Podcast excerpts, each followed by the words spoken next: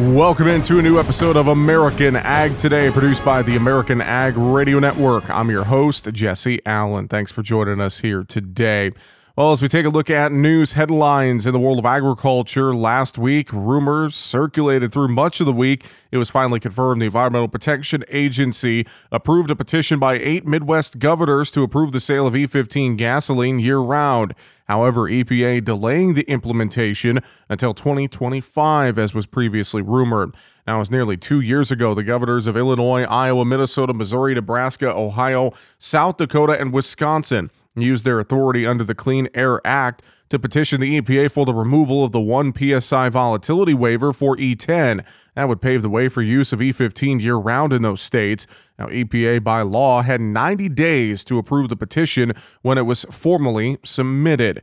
Now, many groups coming out with their reaction to the news, including the Renewable Fuels Association, Geoff Cooper, president and CEO of the Renewable Fuels Association, says it's a double-edged sword, saying, quote, the EPA finally allows retailers in these eight states to sell E15 year-round, but it also delays the rule's implementation until 2025. It's helpful to have certainty about 2025, but what happens this summer? The administration missed its statutory deadline to finalize the governor's petition by more than 500 days, and now it claims there isn't enough time to implement the rule in time for summer 2024. End quote.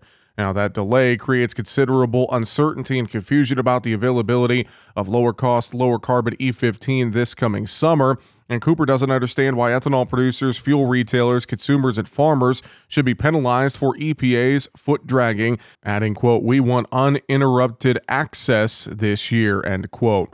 Now, Growth Energy CEO Emily Skor said that, quote, we commend EPA for finalizing its rule and we thank the eight Midwestern governors who have now successfully secured a future for year round E15 in their states. While this is great news, drivers will need a solution for this summer to minimize disruptions and make sure they have the same access to E15 that they've had for the past five summers, end quote.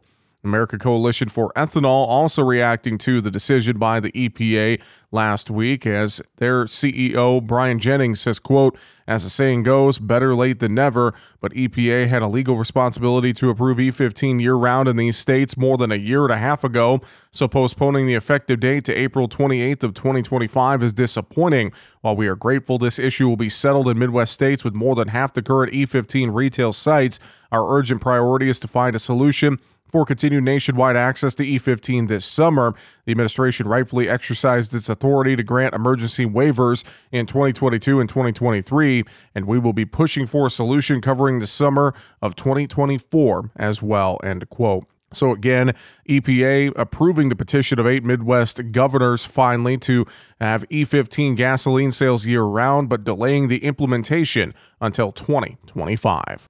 Well, speaking of the ethanol industry, they got a morale boost this past week at its annual National Ethanol Conference in San Diego. In ethanol's short history, we have already changed the world, and we've got a lot more work to do. But Renewable Fuels Association Chair Eric Hushet wasn't alone in hailing the corn fuels achievements since the 80s and those yet to come. This new industry, this 36 billion gallon industry called sustainable aviation fuel, this is a tremendous opportunity for America to define the economy of the 21st century, as we did essentially define the economy of the 20th century.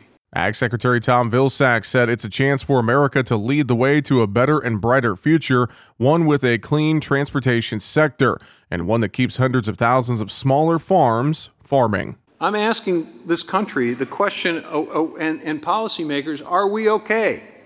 With continuing to lose farms? Are we okay with continuing to lose farmland? Or can we do better? And I think we can. And your industry in 1981 said we can do better, and I think this industry is saying today we can do better. Vilsack argues that starts with creating new revenue streams for feedstocks and climate smart practices, like those that may help ethanol qualify for must have tax breaks now being written. Tax breaks Vilsack says USDA is fighting for and feels will happen. Well, Brazil's 2023 soybean exports reached a record 3.74 billion bushels, 29% higher than the previous year as Brazilian production hit record levels. Meantime, U.S. shipments dropped 14% to 1.78 billion bushels in the same period. The two countries are major competitors and together ship over 80% of global soybean exports. Historically, the U.S. was the world's largest soybean exporter. Brazil surpassed the U.S. in soybean shipments for the first time in 2013. Now, the University of Illinois Farm Doc website says over the last 20 years, Brazil's soybean exports jumped 431%, with the jump occurring mainly in the most recent decade. Brazil exports up to 60% of its domestic soybean production. Uh, during the past two decades, America's soybean exports have increased 94%. U.S. soybean exports have plateaued since 2016, with an average annual volume of 1.993 billion bushels. The U.S. exports 49% of its soybeans. Iowa Republican Senator Chuck Grassley says millions of taxpayer dollars funneled through the Environmental Protection Agency's grant programs weren't used correctly. While the funds were used to cover recipient organizations' overhead costs and operating expenses, they didn't produce tangible results demonstrating the efficacy of the Environmental Justice Program.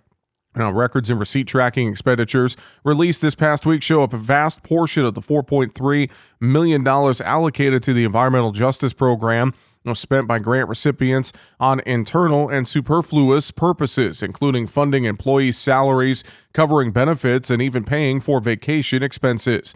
Grassley says, quote, climate change poses real challenges, but the EPA's efforts to address climate issues through its 2021 Environmental Justice Program don't pass the smell test. Having seen all this laid here, it's difficult to imagine how any taxpayer would want their hard earned money invested in this program instead of putting those funds back in their own pockets, end quote.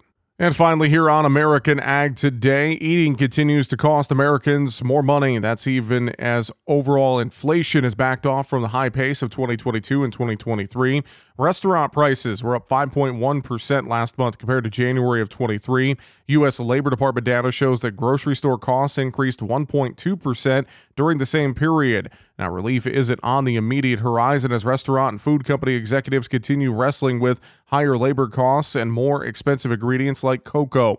Steve Cahillane of snack giant Kellanova says, quote, if you look historically at the periods following inflation, there's nothing that says food prices will go back down. They tend to be sticky, end quote. In 1991, government data shows consumers had spent over 11% of their disposable personal income on food. At the time, households were still dealing with steep food prices, increasing following an inflationary period during the 1970s. 30 years later, food spending is there again. And with that, we are out of time here on this episode of American Ag Today. Thanks so much for joining us. American Ag Today, produced by the American Ag Radio Network. I'm your host, Jesse Allen, wishing you and yours a great rest of your day.